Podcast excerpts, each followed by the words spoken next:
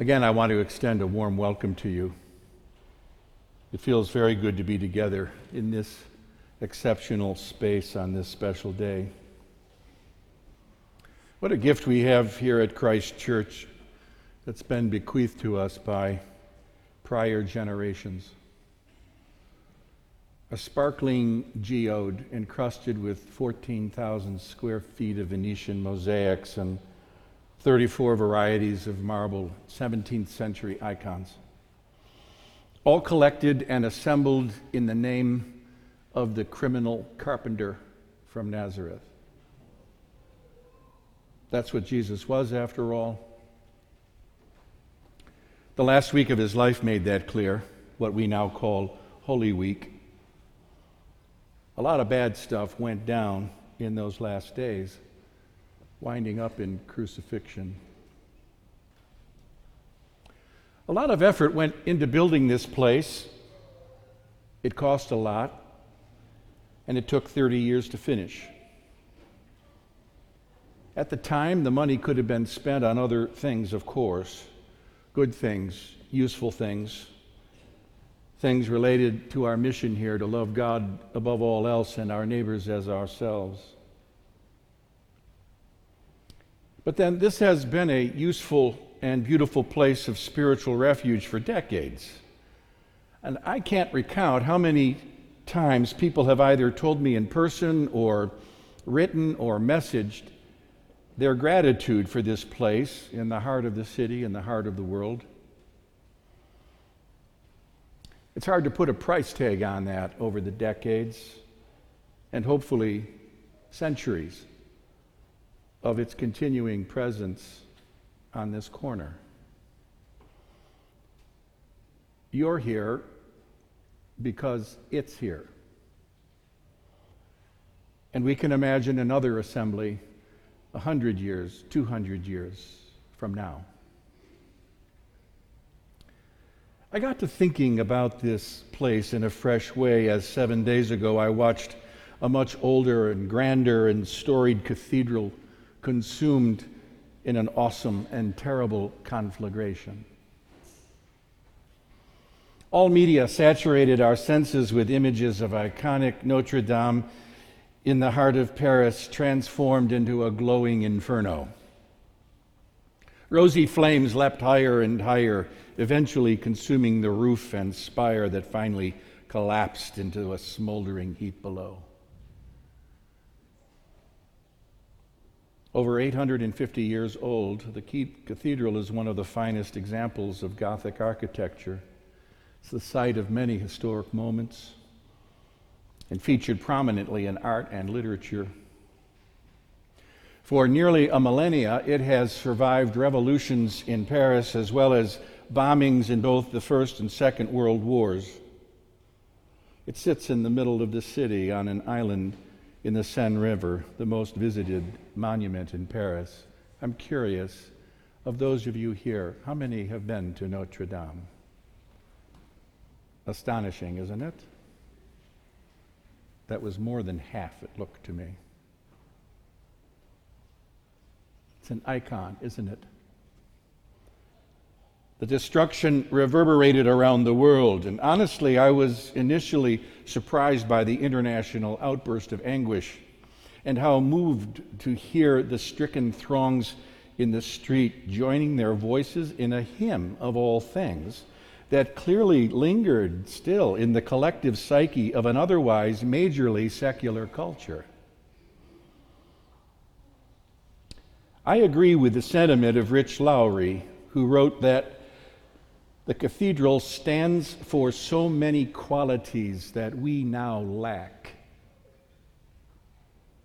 patience and staying power, the cultivation of beauty a deep religious faith, a cultural confidence and ambition that could create a timeless monument of our civilization. I think that accounts for the anguish. That this devastation took place during Holy Week ignites the spiritual imagination. The metaphor for a metaphor for catastrophic loss of every kind in these days the crucifixion of beauty, as it were, of life enhancing institutions, of human dignity and honesty, of the noblest aspirations of collective human community. All of these seem under attack in our dyspeptic age. The fire felt resonant with the energy of Good Friday.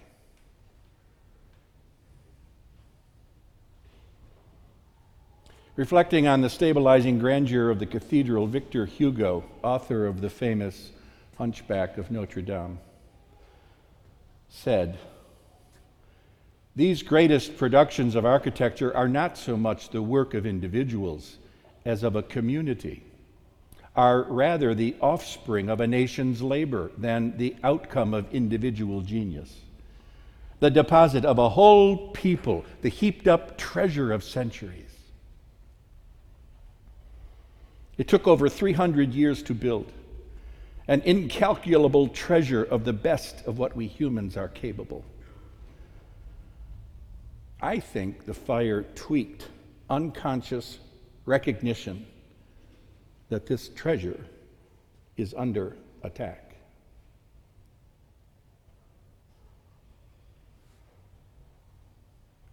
But then all of this renewed my appreciation for what we have here at Christ Church in the meantime. For the foresight and generosity of our forebears and the recognition of the importance of sacred place. One doesn't have to worship God in a jewel box like this, of course. Most won't. Any place will do.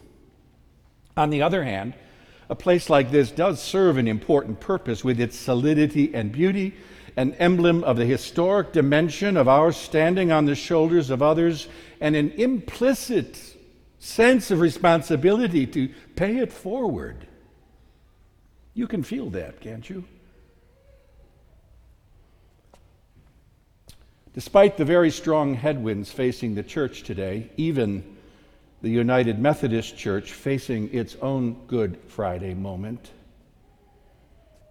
here we all are having gathered from, well, I can tell you from certain, when considering everyone who has attended here, from around the whole world, representing all of the continents, save Antarctica, and many, many nations and ethnicities.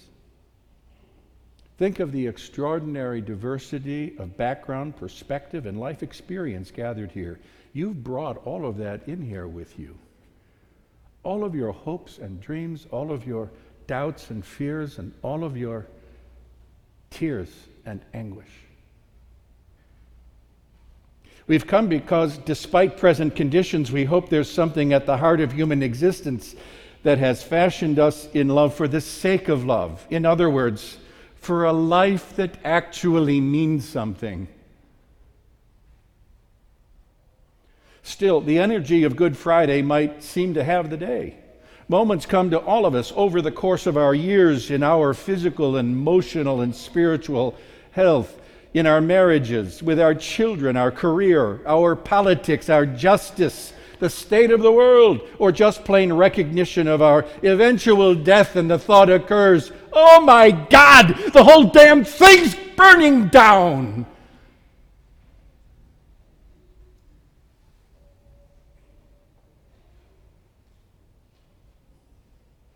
But the story didn't end on Friday. Did you see that astonishing photo from Notre Dame of the glimmering golden cross shimmering through the smoke and rubble, a harbinger of hope in the midst of destruction? That cross was an emblem of a man's execution. An enemy of the state, they said. By the time they cut him down from the wooden crossbeams, his body was too broke to mend. That fact alone accounts for the bewilderment and confusion of those early resurrection witnesses we read about.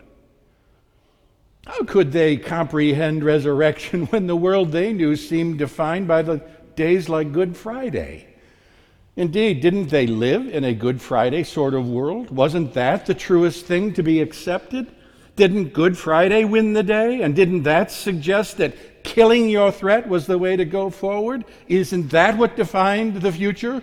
Just more of this same old, same old.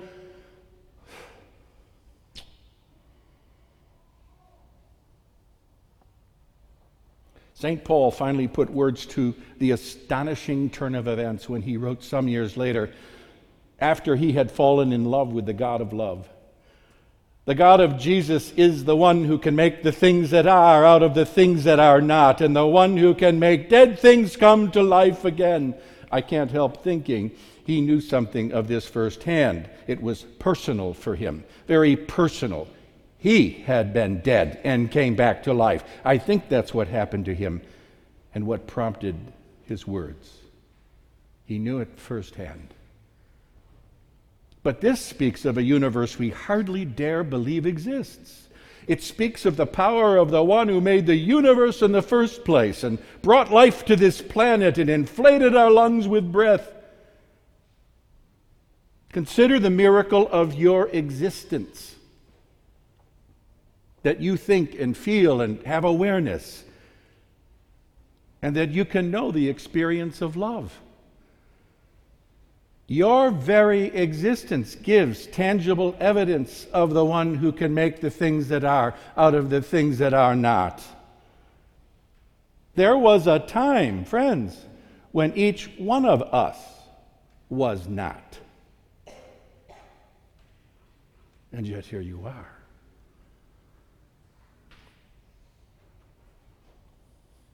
I vividly remember when my children were born and my wife's agony in childbirth. One time prompting her to cry out, My God, I want to die. But after the agony, a beautiful little boy was born, and then a beautiful little girl. They're now 36 and 38. And I think God makes the things that are out of the things that are not. God brings life out of the place that can feel like death. The reality of the awesomeness sinks in, and I tremble.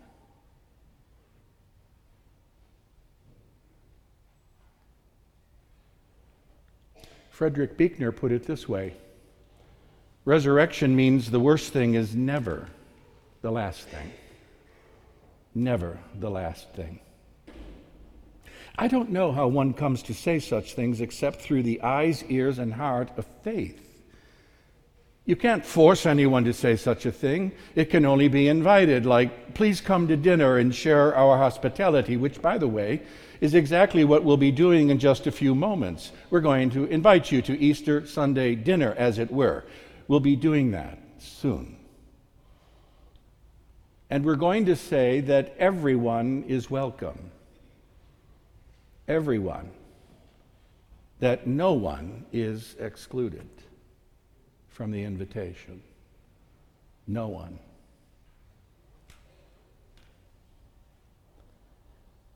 This is a dinner that participates in resurrection. And as we say, we are what we eat. Here's the thing Easter creeps up on us in the darkness, in the confusion, in the despair, in the sense of failure and profound loss, in the smoke and aftermath of devastation. Easter comes for those who, like Mary, find themselves crying their eyes out some days, maybe many days, maybe many days. And then all of a sudden is astonished by a hope that seems the very creative power of life itself. Oh my.